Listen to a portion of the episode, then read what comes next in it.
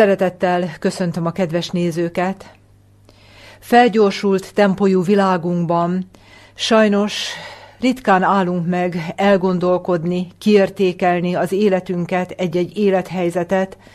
Sokszor csak egy-egy tragédia alkalmával, vagy egy rendkívüli esemény kapcsán tesszük ezt meg. Márpedig a Biblia arról beszél, hogy egyik legfontosabb része az életünknek, egy legfontosabb eseménye, amikor mi megállunk és kiértékelünk. Kiértékeljük az életünket, az eddigi életünket, a terveinket átgondoljuk, kiértékeljük önmagunkat, milyen vagyok igazából. Ezek olyan kérdések, amelyek mindannyiunkat kell, hogy foglalkoztassanak, és mégis milyen ritkán szakítunk erre időt. Sokszor az ember nem is szeret szembesülni dolgokkal, inkább belemerülünk a tevékenységbe, mint hogy igazából megállnánk és elcsendesednénk, gondolkodnánk. Mindannyian látjuk azt az időt, amiben most élünk. Mindannyian érezzük, hogy rendkívüli idők ezek. Látjuk, hogy Jézus eljövetele itt van egész közel. És tegyük fel azt a kérdést, hogy mi az a gondolat, mi az a kérdés, ami, ami kell, hogy foglalkoztasson bennünket, és az ige ösztönöz arra, Isten ösztönöz bennünket arra, hogy tegyük fel ezt a kérdést magunkban. Jóel könyve második fejezetéből szeretnék olvasni egy igét. Jóel könyve második fejezetének a tizenegyedik versében a következőt olvassuk és megzendül az Úrnak szava az ő serege előtt, mert felette nagy az ő tábora, mert hatalmas az ő rendeletének végrehajtója. És itt jön egy kérdés, amit a lelkünkre akar az Úr helyezni, bizony nagy az Úrnak napja, és igen rettenetes. Ki állhatja ki azt? Mi ez a kérdés, amit az Úr a lelkünkre helyez, hogy tegyük fel önmagunknak ezt a kérdést, hogy az Úrnap napja közel van, rettenetes. Látjuk az eseményeket, az ezt megelőző eseményeket, ezeknek a nyomorúságát. Mindez előrevetíti Jézus eljövetelét. De vajon én így, ahogy vagyok, megállhatok-e majd Jézus előtt? Elkészültem a vele való találkozásra, Elkészültem az örök életre? Ezt mondja az ige, bizony nagy az Úrnak napja, és igen rettenetes. Ki állhatja ki azt? A Biblia jelenések könyve hatodik fejezetében ugyanezt a kérdést teszi fel, de egészen más élethelyzetben, egészen más körülmények között. Ez a kérdés már azoknak az ajkát hagyja majd el, akik Jézus visszajövetelére nem készültek el, nem vették komolyan az időket, amelyben élünk, és amikor eljön Jézus, és történnek azok az események, amiről a Biblia azt mondja, hogy olyan nyomorúság, amilyen még nem volt, és Jézus megjelenik az ég felhőiben, akkor fölteszik ezek az emberek a kérdést, akik korábban nem tették fel ezt a kérdést, hogy eljött az ő haragjának a ma nagy napja, és ki állhat meg. De ez a kérdés már, ha szavak szerint ugyanaz, mint amit az előbb Jóelnél olvastunk, de ez a kérdés már nem ugyanaz, mert ez már a reménytelenségnek a kérdése. Egy olyan kérdés, amire a választ sokkal hamarabb kellett volna keresni. És éppen ezért az Úr buzdít bennünket arra, hogy ezt a kérdést, amit Jóel profétánál olvastunk, tegyük most fel. És kérdezzük meg Istent, hogy vajon ő hogy lát bennünket, alkalmasnak lát-e bennünket az örök életre. Igen, az önvizsgálat kérdése, hogy hogy áll az én jellemem, igen, az egyik legfontosabb kérdés, amit föl kell mindannyiunknak tenni. De nem tudom, hogy megfigyeltük-e már önmagunkat, mert azért bizonyos szempontból az ember szokta magát időnként kiértékelni. De tegyük fel, hogy azt a kérdést, hogy vajon, vajon milyen szempontok szerint értékeljük magunkat. amikor Jézus visszajön, el fog hangzani sokak ajkáról egy kérdés, amit Máté evangéliuma 7. fejezetének a 22. versében Jézus így fogalmaz meg, hogy amikor majd ő visszajön, és embereket nem azok közé fog sorolni, akiket ő üdvözíteni tud, akkor ezek az emberek azt fogják föltenni kérdésként, hogy hát uram, hát nem a te nevedben cselekedtünk sok és hatalmas dolgot? Többek között ezt a kérdést is fölteszik. És lehet, hogy valóban sok hatalmas dolgot tettek ebben az életben. És Jézus mégis azt mondja, hogy nem, soha nem ismertelek benneteket. Milyen elgondolkodtató önmagában Jézusnak ez a kijelentése. Miért? Mert sokszor mi emberek így értékeljük ki magunkat, hogy milyen dolgokat cselekedtünk, mennyi mindent elvégeztünk ebben az életben, milyen hatalmas cselekedeteket hajtottunk esetleg végre, milyen szorgalmasan tevékenykedtünk.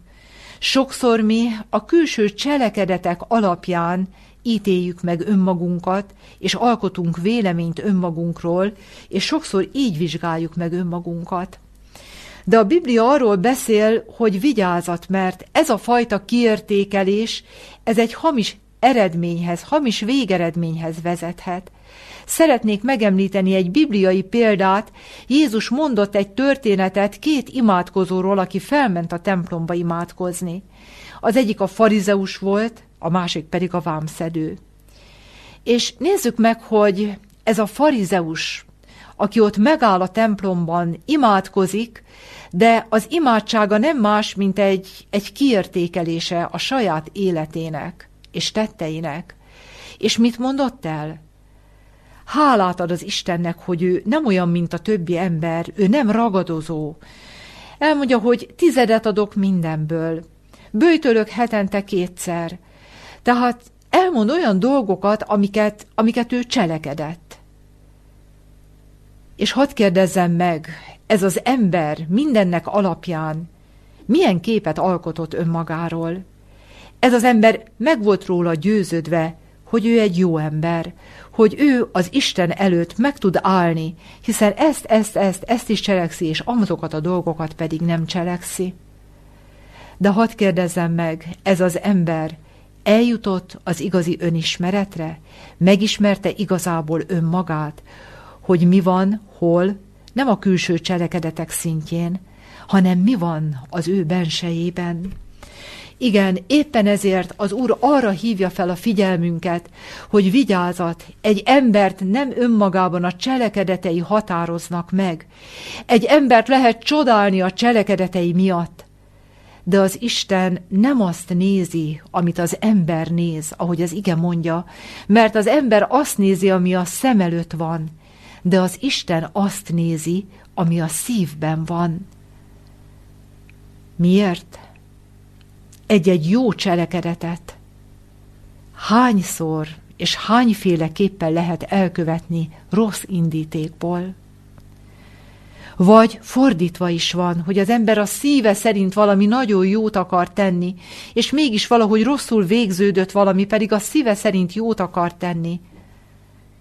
Milyen jó, hogy az Isten azt nézi, ami a szívben van, és nem azt nézi, amit az emberek, ami az ember szeme előtt van. Éppen ezért, hogy mi igazából kik vagyunk, ahogy a Biblia is mondja, hogy amiképpen gondolkodik az ember a szívében, olyan ő. Tehát, hogy igazából milyenek is vagyunk, milyen a mi szívünk állapota, ehhez, hogy igazából ezt felismerjük, ehhez az Istent kell segítségül hívnunk és a 139. Zsoltárban találunk egy annyira, annyira szép gondolatmenetet Dávid részéről.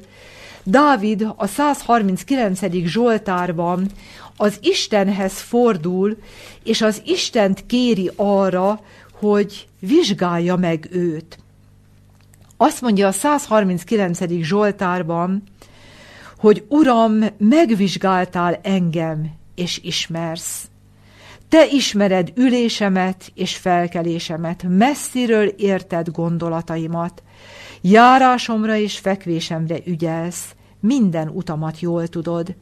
Mikor még nyelvemen sincs a szó, immár egészen érted azt, Uram. Dávid megszólítja az urat, és egyértelmű bizonyságát adja annak, hogy pontosan tudja azt, hogy az Isten ismeri őt, az ő gondolatának minden részét, a cselekedeteit, a szívének az állapotát, az Isten igazából ismeri őt. És ezért ebben a hitben és bizalomban, hogy ő ismeri teljes mértékig az ő életét, gondolatait, szívét, ezért teszi fel, és ezért kéri az Istent arra a 139. Zsoltár 23-24. versében, ezt mondja Dávid, vizsgálj meg engem, ó Isten, és ismerd meg szívemet, próbálj meg engem, és ismerd meg gondolataimat, és lásd meg, ha van-e nálam a gonoszságnak valamilyen útja, és vezérelj engem az örökké valóság útján. Milyen szépen fogalmaz Dávid. Azt mondja, vizsgálj meg engem, ó Isten. És mit mond? Nem azt mondja, hogy ismerd meg csak azt, hogy én milyen sok és hatalmas dolgot cselekedtem már az életben, hanem azt mondja, ismerd meg szívemet. Próbálj meg engem, és ismerd meg gondolataimat. És lásd meg, ha van-e nálam a gonoszságnak valamilyen útja. Dávid mit kér Istentől? Hogy a szívét vizsgálja meg, a szíve állapotát, mert az mutatja meg igazából az ő jellemét, az mutatja meg, hogy igazából milyen is valójában ő. Miért nem vagyunk alkalmasak arra, hogy ha már erről a gondolatról szólunk, hogy a szívünk állapota, meg a cselekedeteink indító okai és rugói, ezek a legfontosabbak, akkor föltehetjük azt a kérdést, hogy de hát ezt miért nem tudjuk magunk is elvégezni? Hát nem látjuk azt, hogy mit miért cselekszem? Ne feledjük el, hogy a bűn teljes egészében átjárta az embert. Ne feledjük el, hogy a bűn nem csak a cselekedeteinket, a külső cselekedeteinket rontotta meg, hanem a bűn megrontotta a mi szívünket is. Mit mond Jeremiás próféta? Csalárdabb a szív mindennél, és gonosz az, kicsoda ismerheti azt. Igen, mi magunk hajlamosak vagyunk a bűn következtében arra, hogy szemet hunjunk bizonyos dolgok felett a mi életünkben, szemet hunjunk a mi cselekedeteink indító okai felett. Csalárdabb a szív mindennél, mindannyiunk szíve család, nincs kivétel ez alól. És ezért mondja a Szentírás, hogy ember nem magad próbálkoz ezzel, hívd segítségül az Istent, hiszen példabeszédek könyvében ezt olvassuk, hogy ő a szívek vizsgálója, a szívek vizsgálója az Isten. És ha mi kérjük azt, hogy ő mutasson meg bennünket igazából önmagunknak, és leplezzen le bennünket önmagunk előtt, hogy meglássuk, hogy igazából milyenek vagyunk, akkor higgyük el, hogy az Isten rá fog világítani a mi életünk titkos dolgaira, azokra a helytelen indítékokra, a szívünknek azokra az érzéseire, gondolataira, ami, ami elfogadhatatlan ő előtte. Ő ezt szeretetből megteszi, ha mi kérjük. De sokszor az a kérdés is fölmerül, hogy mi akarunk igazából szembesülni önmagunkkal? Bennünket érdekel igazából, hogy az Isten hogy lát bennünket? Vagy pedig szeretünk egy olyan, olyan, olyan viszonylag jó képet festeni magunkról önmagunknak? Ha mi ezt a kérdést őszintén feltesszük, hogy itt van az Úr napja, közel van Jézus visszajövetele, és megállhatok-e így, akkor viszont őszintén kell az Istent kérnünk, kérnünk, hogy mutasson meg bennünket önmagunknak, milyen a mi szívünk, milyenek vagyunk és mi igazából. A korintusi első levélből szeretnék idézni a 13. fejezetből a szeretet himnuszából egy gondolatot. Az első három vers a 13. fejezetben egész különös dolgot tár elénk, mindannyian jól ismerjük, csak szeretném emlékezetbe idézni. Pálapostól mit mond?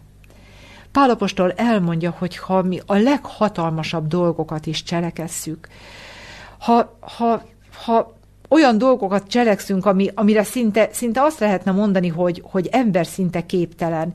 Akár a vagyonunkat szétosztjuk, akár a testünket ö, odaadjuk ö, másokért. Tehát, tehát fölétetjük a vagyonunkat, és testünket tűzre adjuk, tehát az életünket adjuk másokért. De mit mond mindezeknek a felsorolása után, hogy összegzi Pálapostól? Ha szeretet nincs én bennem, semmi hasznom abból, semmi hasznom abból, az Isten előtt értéktelen, az Isten előtt értéktelen. Ha vagyonomat mind felétetem, egy külső szemlélő számára nem az a legjobb ember, aki rengeteget adakozik, és, és mindenét odadja. Nem ez a legnagyszerűbb jellemű ember? De hadd kérdezzem, lehet ezt is alantas indítékból cselekedni? Jézus erről beszél Máté evangélium a hatodik fejezetében, hogy a képmutatók úgy osztogatták az alamizsnáikat, hogy lássák őket az emberek, hogy elvegyék az ő dicséretüket, hogy megnyerjék az ő tetszésüket. És Jézus mit mond erre a magatartásra? Ha ez a célja az én cselekedetemnek, akkor elvehetem a jutalmat az emberektől, de az Istentől nem vehetem el. Az emberek tetszését kivívhatom, de az ő tetszését nem nyerhetem el. És ugyanakkor, ha két fillért tudok adni egy inségben levő embernek, de az az én utolsó két fillérem volt, az Isten előtt a legdrágább és legértékesebb, azt hiszem, hogy, hogy mindannyian értjük, miért mondtam ezt a hasonlatot, vagy ezt a példát. A szegény asszony két fillérje, amit a Biblia lejegyez. Igen, a tett mögött meghúzódó indíték, ez az, ami az Isten számára elfogadható és kedves, hogyha az tiszta indítékból és szívből jön. Azon kívül gondoljuk végig azt, hogy mennyi érzést melengetünk a szívünkben. Mennyi gondolat van a szívünkben. Mennyiszer gondolunk a másikról ezt vagy azt. Mennyire különös tud az ember lenni. Az érzések, a gondolatok, amik bennünk vannak, ezek adják igazából a jellemünket. És ha mi igazából szembesülni akarunk önmagunkkal, akkor meg kell nyitnunk a Szentírást, olvasni az igét, és kérdezni Istent. És az Isten válaszolni fog az igén keresztül is, rávilágít a mi életünknek a rejtett titkos zugaira. Annyira elgondolkodtató önmagában ez az egyetlen egy mozzanat a Szentírásban, amikor, amikor az Isten arról beszél, hogy ami a lelketekben készül, én azt tudom, ami a lelketekben készül. És hogyha én az igét olvasom, akkor ő az igén keresztül rá fog világítani az én életemnek azokra a dolgaira, amiket esetleg elkövettem, és helytelen indítékból vagy rossz érzéseket melengettem magamban, de ugyanakkor arra is képes rávilágítani, amit forgatok a szívemben, vagy ami kezdődik ott a lelkemben, de valami abszolút helytelen. Igen, az ige által az Isten leleplez bennünket. Ha én igazából engedem, Sofóniás szavait kölcsönvéve, ha engedem, hogy az ige szövét nekével megmotozzon engem. És nézzük meg ezek után, hogyha mi igazából ezzel a ezzel az érdeklődéssel, ezzel a vágyjal nyitjuk meg az ígét, hogy megismerjem önmagam, hogy Istenem világíts rá, hogy milyen is vagyok igazából én, ha ezzel a vágyjal nyitjuk meg az igét, az Isten el fog bennünket olyan igékre vezetni, amiben felismerhetjük önmagunkat.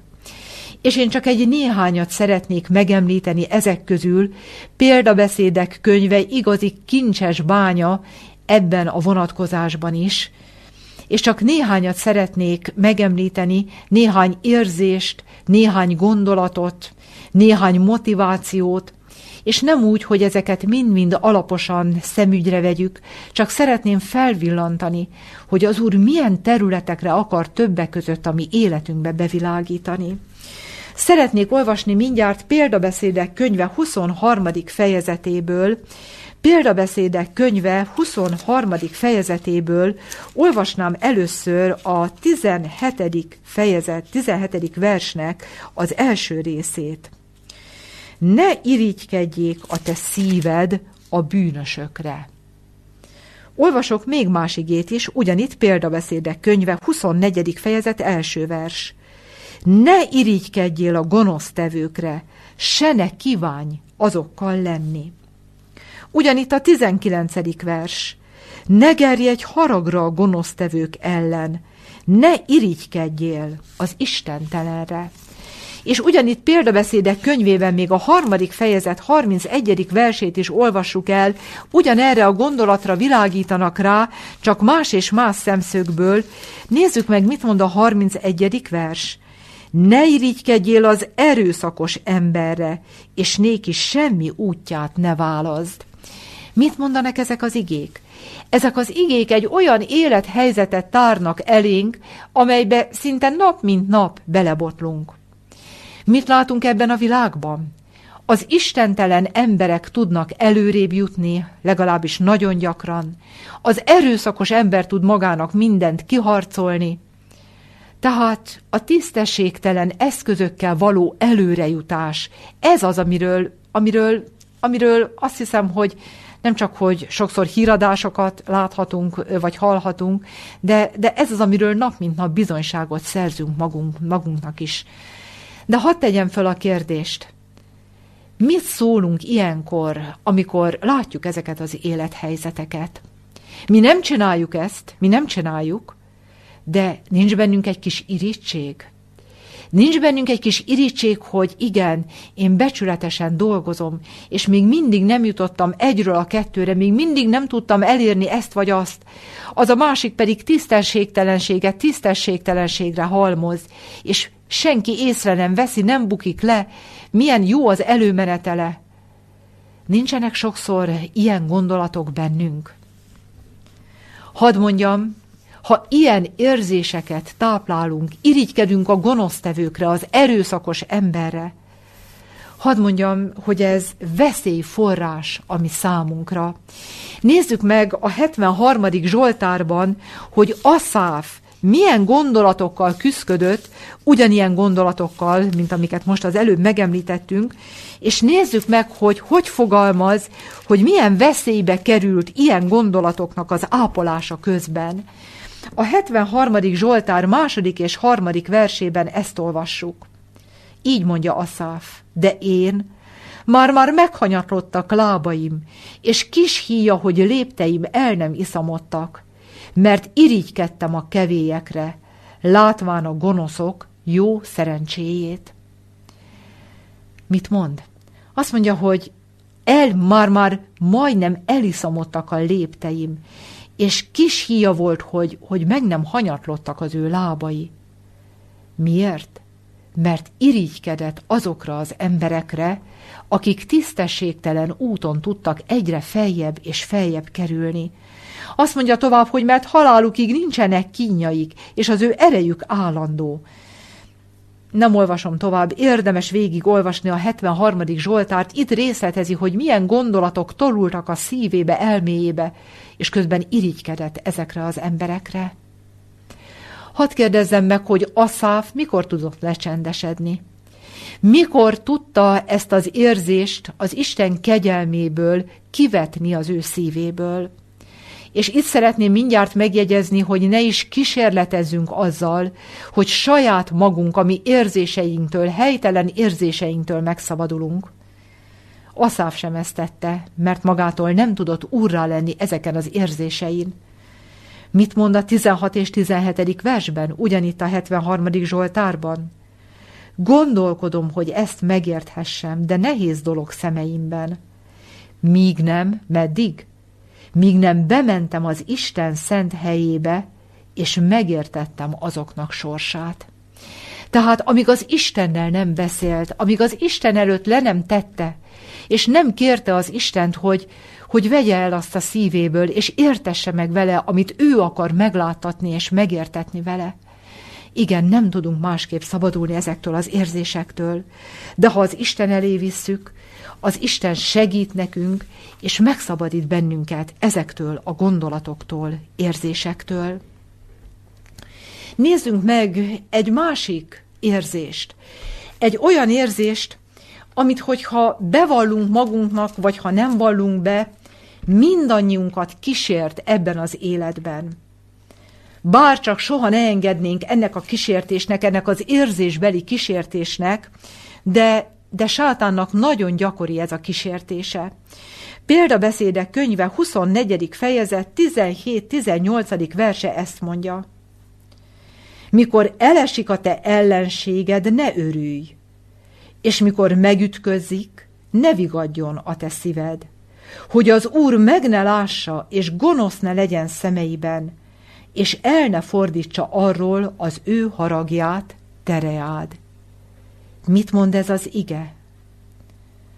Ha elesik a te ellenséged, vagy megütközik, mit mond? Ne örülj, és mit mond? Nem azt mondja, hogy látvánosan ne ugrálj és ne hahotáz, hanem mit mond? Ne vigadjon a te szíved. Ne vigadjon a te szíved. Ne legyen a te lelkedben egy káröröm. Ne legyen egy olyan érzés, hogy na, most ő igazából jól megkapta, megérdemelte. Nem mondok semmit, csak mosolygok, vagy még azt sem teszem, de a lelkemben ott van ez az elég tétel. Igen, megérdemelte. Amikor megütközik ugye a mi ellenségünk, amikor valami bajba kerül, aki bennünket bántott, vagy nekünk rosszat tett. Hadd kérdezem, nem kísértés ez a sátán részéről? Óriási kísértés. Az Isten mit mond nekünk? Vigyázz! Mert ha ilyen érzéseket ápolsz és melengedsz a te szívedbe, sátán fog jönni ezzel a kísértéssel, ezzel az érzésbeli kísértéssel. De ha megengedjük, hogy ez gyökeret verjen a mi szívünkben, és ez ott legyen, ott maradjon, akkor mit mond? Azt mondja, hogy vigyázz, mert hogy az Úr meg ne lássa, és gonosz ne legyen az ő szemeiben, és el ne fordítsa arról az ő haragját, tereád. Igen, vigyázz ember, mondja az ige, nehogy, nehogy ebbe a bűnbe essél, mert az Isten a szívet nézi. És miért fontos itt a szívállapota? Mert micsoda igazságtalanság az, hogy igen, most a másik ember velem valami nagyon rosszat tett, de az Isten az én bűneimre hogy válaszol sokszor? Milyen türelemmel, milyen szelíden kérlel, hány és hány éve vár arra, hogy bizonyos jellemhibákból megszabaduljak. És ugyanezt a türelmet, ugyanezt a szeretetet, irgalmat nem akarom, hogy a másik ember is megérezze az Isten részéről. Örülök, hogyha elesik. Igen, az Isten azt mondja, ember vigyáz, vigyáz, nehogy ebbe a bűnbe essél. Szeretnék egész röviden megemlíteni egy másik érzést, egy másik belső magatartás, gondolatot, aminek sokszor van külső látszata is, cselekedetek formájában is megnyilvánul, de nagyon sokszor csak belül az ember szívében van. Példabeszédek könyve 21. fejezetének a negyedik verse, annak is az első része azt mondja, a szemek fennhéjázása és az elmének kevésége, ugye az bűn. A szemek fennhéjázása és az elmének kevésége. Nézzünk meg egy másik igét is ezzel kapcsolatban, de először hadd kérdezzem azért, hogy ha mi a bűnöket rangsorolni akarnánk, akkor melyik bűnt helyeznénk az első helyre? Ugye valami nagy látványos, drasztikus bűnt, mondjuk az ölést, a gyilkosságot, vagy, vagy a lopást, valami, valami ilyesmit helyeznénk az első helyre. Nagyon súlyos bűnök ezek, nem kisebbíteni akarom, de nézzük meg, hogy példabeszédek könyve hatodik fejezete mit mond a 16-tól 17 16-tól 19-ig terjedő versekben. Azt mondja az ige, E hat dolgot gyűlöli az Úr, és hét dolog utálat az ő lelkének. Ugye önmagában egy olyan kezdés, amire az ember felkapja a fejét, hogy na mi az, amit az Úr gyűlöl. És hogy kezdi a felsorolást? A kevély szemek, a hazug nyelv, az ártatlan vért ontó kezek, az álnok gondolatot forraló elme, a gonoszra sietséggel futó lábak, a hazugság lehelő hamis tanú, és aki szerez háborúságokat az atyafiak között. De hogy kezdi? Mi az első a felsorolásban? A kevély szemek.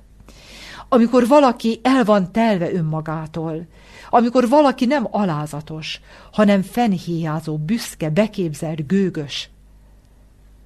Lehet ezt tenni úgy is, hogy kívülről valaki alázatoskodik, mutatja a szerényt, de valójában nagyon meg van elégedve önmagával, és különnek tartja magát mindenkinél.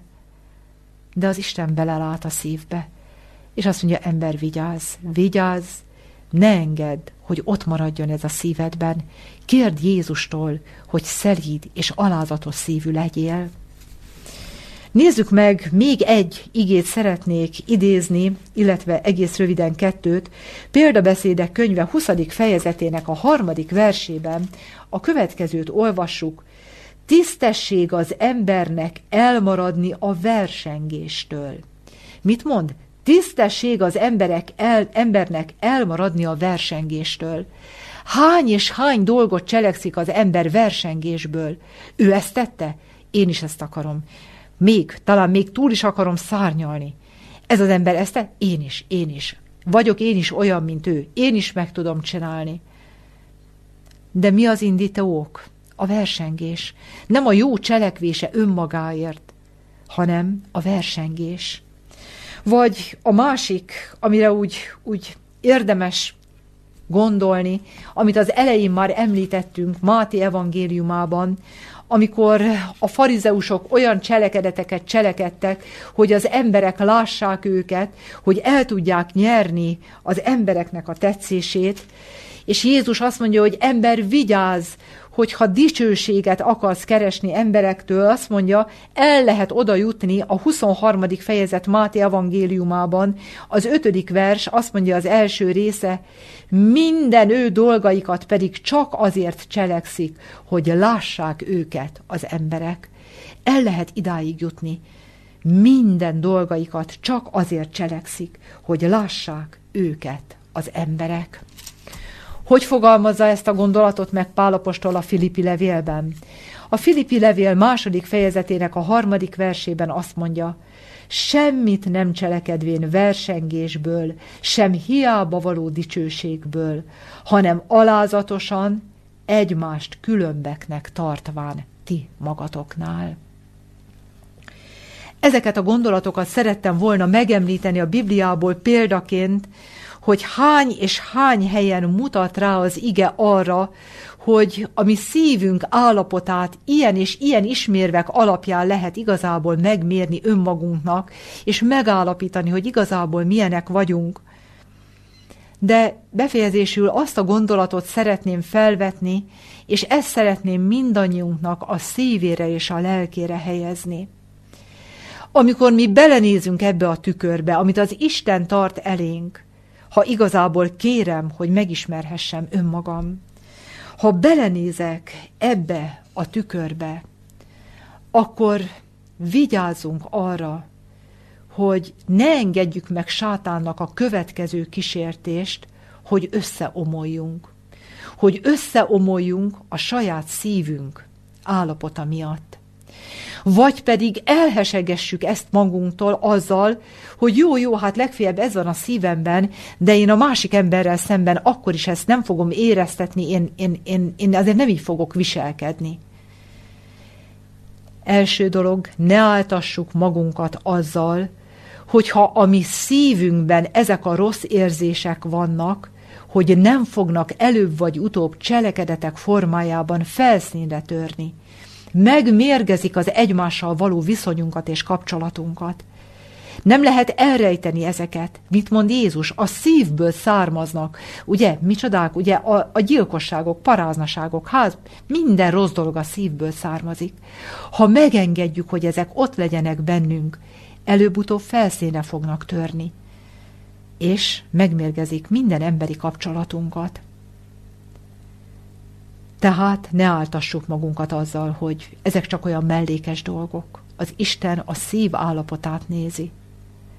És amikor rádöbbenünk arra, hogy ez is bennem van, az is bennem van, amaz is bennem van, akkor mit ne tegyünk?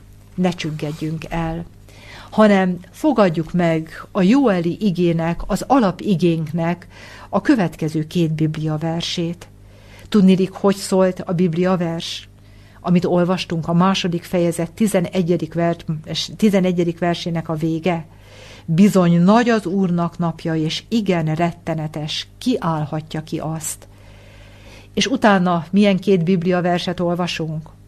De még most is így szól az Úr, Térjetek meg hozzám teljes szívetek szerint, bőjtöléssel is, sírással is, kesergéssel is, és szíveteket szaggassátok meg, ne ruháitokat, úgy térjetek meg az úrhozati istenetekhez, mert könyörülő és irgalmas ő, késedelmes a haragra és nagy kegyelmű, és bánkódik a gonosz miatt.